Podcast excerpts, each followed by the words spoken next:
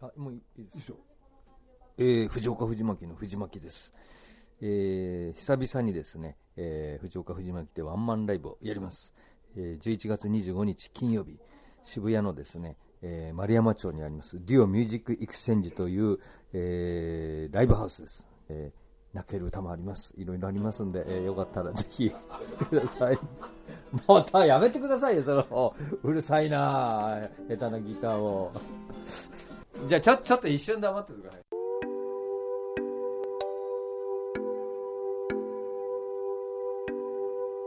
とにかくずっと付き合ってきて一回も働かないじゃないだから俺は考えたわけ、ポニョの時に。歌を歌わせようなるほどね。それそうすれば働かざるを得ない要するに働かない藤巻さんを働かせる。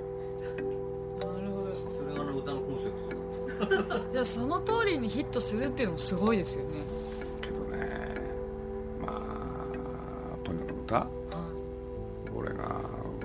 藤巻さんに歌ってもらおうって言った時にね宮崎駿もよく知ってるわけよ彼のこと。怒ったよね。何ですか？鈴木さんね俺の作品をどうするつもりだ？っ て藤巻さんなんかに歌われたらね俺の映画ガラガラだと。冗談じゃない。先週お届けした番組では全然重要じゃないのでカットしたんですが鈴木さんは小池徹平さんと篠田麻里子さんにこんな話をしていたんです。ニコニコ動画って知ってるでしょ？であれをねやってる川上さんっていうのがいる。さ川上さんなんかはっきり言ってるよね。嫌いです僕は。それ怖いの真似し。ない確かにドワンゴの会長川上信夫さんは以前からこう公言してはばかりませんでした。僕は藤巻さんについて腹が立んがそんなに特殊とは思わないんですよ。いや俺もあ僕指摘されたの、だから鈴木にとってはねそれは珍しく宝物だろうけれど世間一般で言ったら藤巻さんなんて実は5万といて実は多数派なんだと。でそんな人間をねなぜそんなにあの重用するのかと。なんかねこの花畑にこんな花珍しいよとかすごいなタンポポ自慢されるんだけど。いやそんなんねどうの他にはあるじゃん咲いてるじゃん。そういえば鈴木さん。は今年何かを考える時によく川上さんと藤巻さんの2人に相談するんですよね。タンポポだったんだそうね。ちゃんと育ってたじゃなくて雑草の中にいっぱいあるってことでしょ？そうしかもそれにすごい肥料とかねなんか太太陽を照らしたりとかねなんか結局 そういうことしてやってるわけですよ。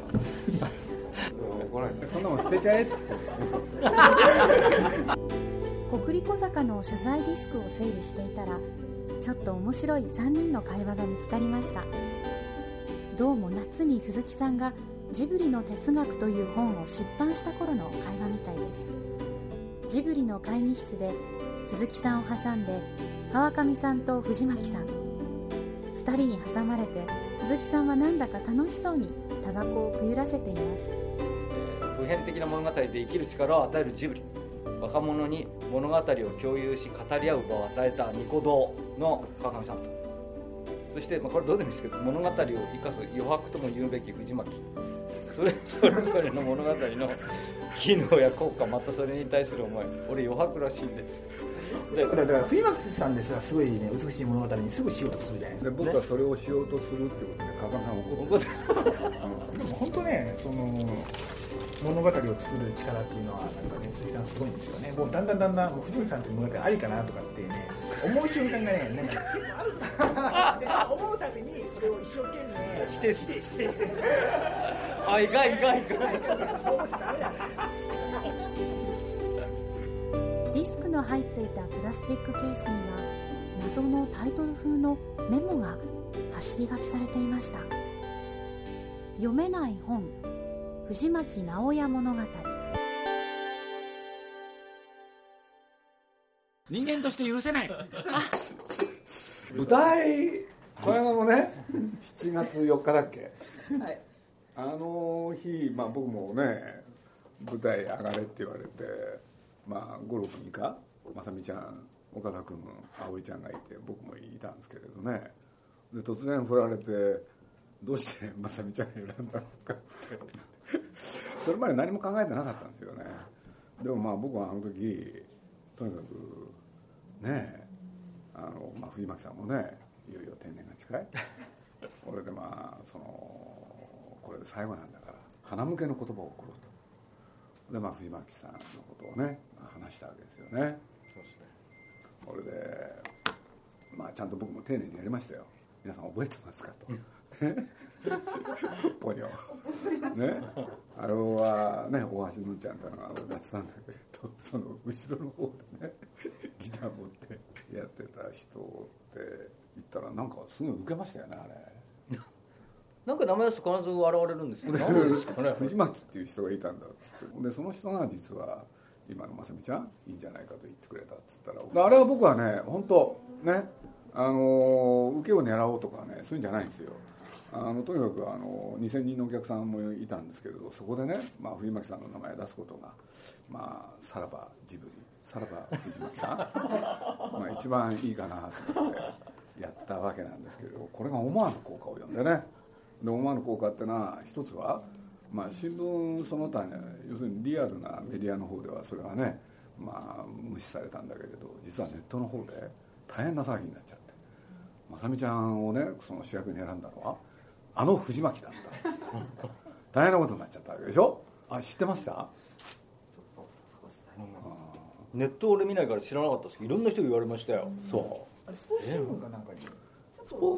あ出たのう少しもちょっと出てた、あそう。でもほとんど無視されたよね、でもネットの方じゃそれが中心になっちゃったって聞いて。それがコピーされたものがネットですごい大受けで、あはい。であれですよデイリースポーツあ、そうです。それ大阪でそれは大阪。あの舞台挨拶の時もちょこっとだけ。完成披露したでのねでももう一つ驚いたのはね、そこの場にいた博報堂 DY パートナーズっていうのか博報堂のね皆さんも偉い方がずらっといらっしゃって何しろその話にね着目して、まあ、映画終わった後藤巻さんを呼んでねあの、まあ、定年ってことだけどねあのジブリ担当として残る気はないのかっつって。でそこで藤巻さんは何て言ったの？いやまあ細谷が細谷っていうのがねうん。後継者として俺の定年後の細谷いるから大丈夫ですと一応言ったんですけどね。僕これね名台詞だと思ったんですよ。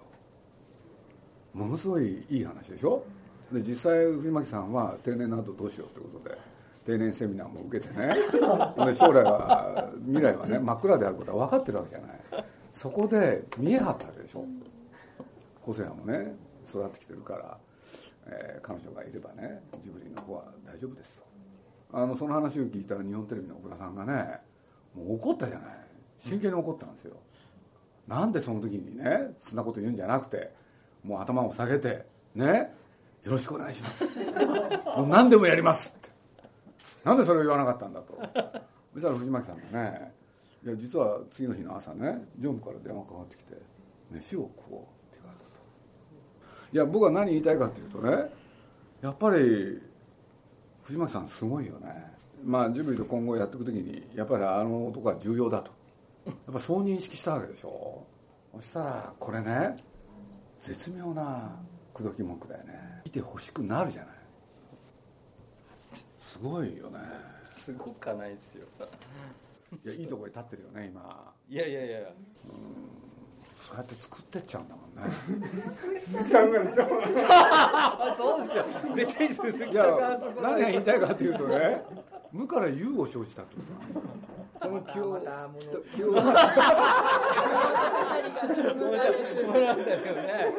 そんな定年になるよって言われたらね諦めてやめていくわけじゃない。そこでねおなぜこの優秀な俺をねや雇わないんだとかねそれは恨みつらみもあってさそういうことってサラリーマンつきものなわけでしょ。ところがその今の藤巻さんの態度っていうのはさなんか違うじゃない藤巻さんらしいと思うけどね。でしょ？会社にこういう人多いの？藤巻さんみたいな人。いやもう特殊枠です。特殊だって言ってますよ川上さん。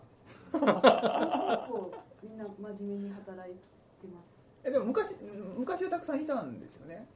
生き残りですよね。まあ。僕が入った頃はね多分。そうですよね。藤巻さんって俺はいいですよ。ね働くのやめようって決めたの？いやいや違うんですよだからあのそんなこと決めてないし働いてるんですよちゃあのずっと働いてるんだけど前も言ったんですけどサラリーマンになった時に道は2つしかなくて社長を目指すか目指さないかの2つしかないわけじゃないみんな。それであのそれぞれのみんな価値観あるわけで俺はあの社長を目指さない道を選んだだけの話ででその例えばほら僕の前任者あのジブリやってた鈴木慎子さんっていうのがいたんですけどね。彼女から俺はジブリを引き継いでで俺しかいなかったから俺やるっきゃないから一応あの時は全部やったですよ。でまあだんだん若い人も入ってきてそうみんな優秀だし俺より優秀だからあのよく俺言いますけど持ち屋持ち屋だからこれは君がやった方が俺より向いてるよねって。でこれを君の方が絶対俺よりうまくやるよねっていうのを振ってるうちに俺の仕事がなくなっちゃったってだけの。話藤巻さんがジブリ担当になったのがあのねあれですね耳をすませばからかな。ポンポコ？ポンポコもやりましたね。ねえ。でそっからもうだって16年17年かれこれ20年でしょ？20年ぐらいですなんていうのかな？担当変えなかったでしょ？博報堂は。その時の博報堂っていうのは結構ジブリのことどうでもよかったって言うんですよ。だからそういう話だけ聞く聞くとなんかそういう利権っぽいものはなんかあのなんかうまく嗅ぎつけてさっと使えるみたいな あの代理店の鏡みたいな、ね、人間像もなんかその話だけ見るとなんかねあるような気がしますけどなんか違いま違うじゃないですか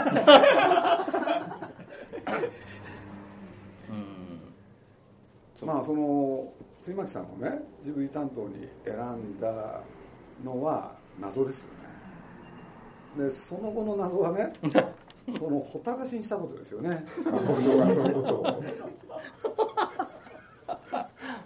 で会社に責任があるんじゃないですか。やっぱりジブリは大したことないと思ってたんですかね博報堂はそんな坂上さんの言うように。そんなことはないと思いますだってねそれは重要案件だったらもっと重要な人物をつけるでしょ。でもそれをそれをあのはあの藤巻さんに任せっぱなしにした博報堂の意図は何だったのかな確かに。謎ですね。藤巻さん みたいな人とかって僕ねあの人生の中でねあの学生時代にはすごいいたような気がするんですよねでそれが企業に入っていく過程で、やっぱり潰されていくんだと思うんですよね。あの社会によって。と淘汰されてる。典型的なモラトリアムですよね。そうですね。でモラトリアムって普通続かないんですよね。続かないんだけど続いてる。要するにモラトリアムってね、小此木圭吾っていう人が日本へ導入したんだけど、まあ、簡単に言うと猶予期間、これで人生自分の人生を決めない。あのチャップリンの映主人公ってね何が特徴かって言ったら全員ね例外なくみんなモラトリアムなのよ。要するに自分がまだ定まってないわけ。でそういう人の目から見た世の中のおかしなところとかそういうところを指摘していくわけよ。でチャップリン自身が演じる人間の最大の特徴って言ったらだから青年なのよ常に。でついに世の中に出なかった人でしょ まだ出てないんだ俺。そう。出てないのよ。なるほど。出てないから結構正しいことをねたまに言ったりするんだよ。なんでそれを続けることができたのか。だから博報堂がそれを許してくれたっていうのはね一つあるんですよ。これね打って一丸となってるとね世の中のものなんて見えないのよ。あらゆることが一言じゃん。本来自分が考えなきゃいけないことも一言。自分がやんなきゃいけないことも一言だからまあジブリの担当としてね5年ぐらいやってみたら？カッパリさんもちょっとそれいいですねって言ってくださ川上さんのはい。親しい人の中にはいやっぱり藤巻さんみたいな人はあいないですねいないんだよね。あどうだろう。捨ててきたんですか？粛清してきたんじゃないですか？いやそんなことないですね。あ結構僕ねダメな人間周りにいるかも。どっちかっていうとそうそうそう。本当に多分人間としてはダメな人間の方が好きなんですよ。あの仕事できる人は嫌いなんですよ昔から。川上さんじゃあ藤本さん好きなんですか？いや。いやいやいや。好きと認めたくない。あのこの人これから話したら好きになるためには理由が必要でその理由は見つからないなんかねあの楽しそうに話してるあの大体鈴木さんに腹が立ってきたんですなんでそんなこうお前は見逃してるんだみたいな。という怒りにだんだんだって鈴木さんの話聞いたらもう途中で本当に腹が立ってきて、うん。変えたくないですよねきになったら負けみたいな。勝勝負ですよね。だっていろいろおかしいもん。マーケティングのノウハウとかっていうね。あの普通の理屈っていうのはなんか自分で存在してダメなんですよね。あの合理的なね。うん。合理的な普通の世間一般的な合理的な説明ってジブリはすごい難しくってで そのことってジブリのかなり本質だと思うんですよね。そのためにね藤巻さんが必要なんですよ。強引に。なぜ藤巻さんって言ってるかそう考えるわけですよ。もう少しなんかね もう少しないのかと。何か。そうそうそうそうそうそう。藤巻さんが必要なんですよ。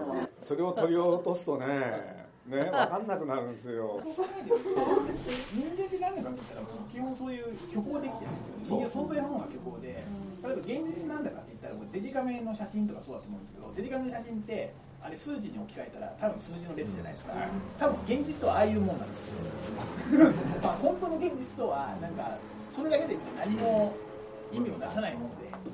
例えばねこういうことが、まあ、僕すごい平たい話しますよ。宮本武蔵ってあるでしょ今からねすごい人数相手に戦わなきゃいけないっていうん。であの強かった武蔵にねあの恐怖が生まれるんですよ。で怖くなってね目の前にあった神社に祈ろうとする。そしたら祈ろうとした瞬間目に入ってきたのが富士山だったんですよ。これで甘えの美しさに見とれる。そこで決意したんですよ。何かっていうとね俺がね見たから綺麗なんだ目を閉じればそんなものは、ね、存在しない。それで神に祈る祈るのをやめてそれでその戦いの場合を赴くっていうね好きなシーンなんですけど。哲学論争 そうなるだから俺が決めたんだって。要するにね富士山が美しいっていうのは。勝手に存在するわけじゃない美しい富士があって。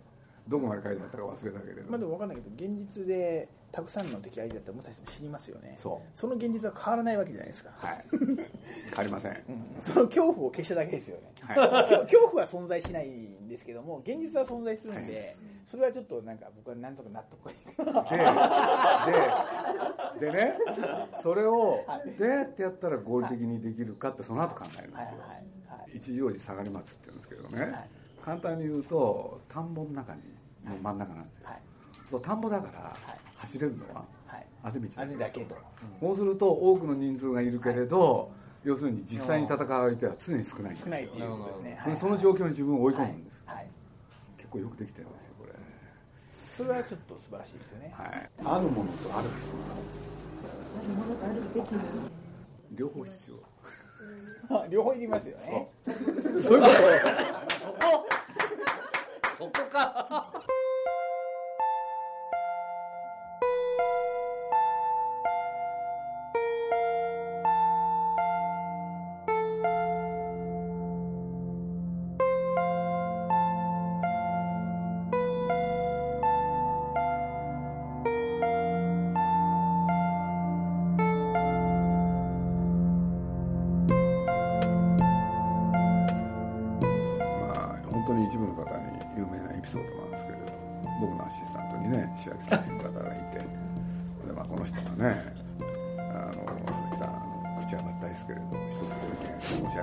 しょうかと。何？って言ったらなぜね藤巻さんとお付き合いなさるんですかと。これで真剣なんですね。これで私はね決して鈴木さんのためになる人だとは思えない。お付き合いをおやめになったらどうかと。あれはすごかったね。俺それをねなんでか知らないけど皆さんが知ってね。場はそうだね白木さんっつって真面目に答えるわけだけどさ。まあでもああいう人でもいいとこあんだよっつっても彼女は納得しない。その白木さんを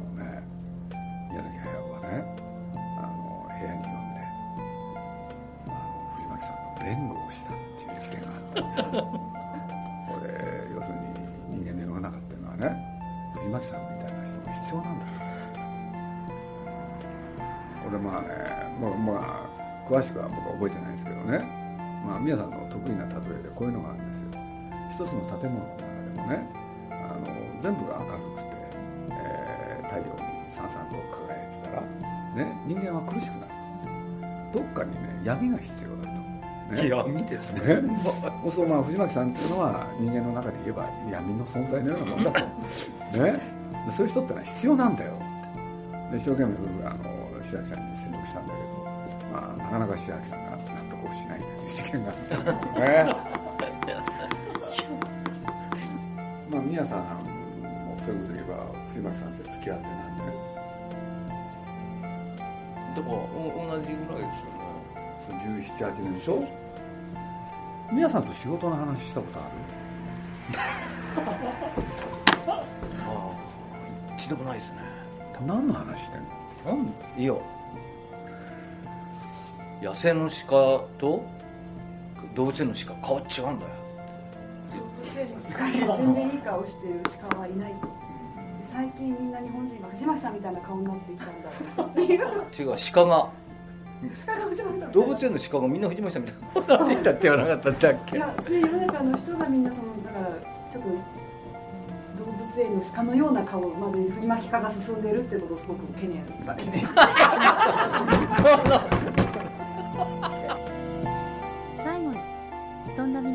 とっても必要な藤巻さんからお知らせがあるそうです。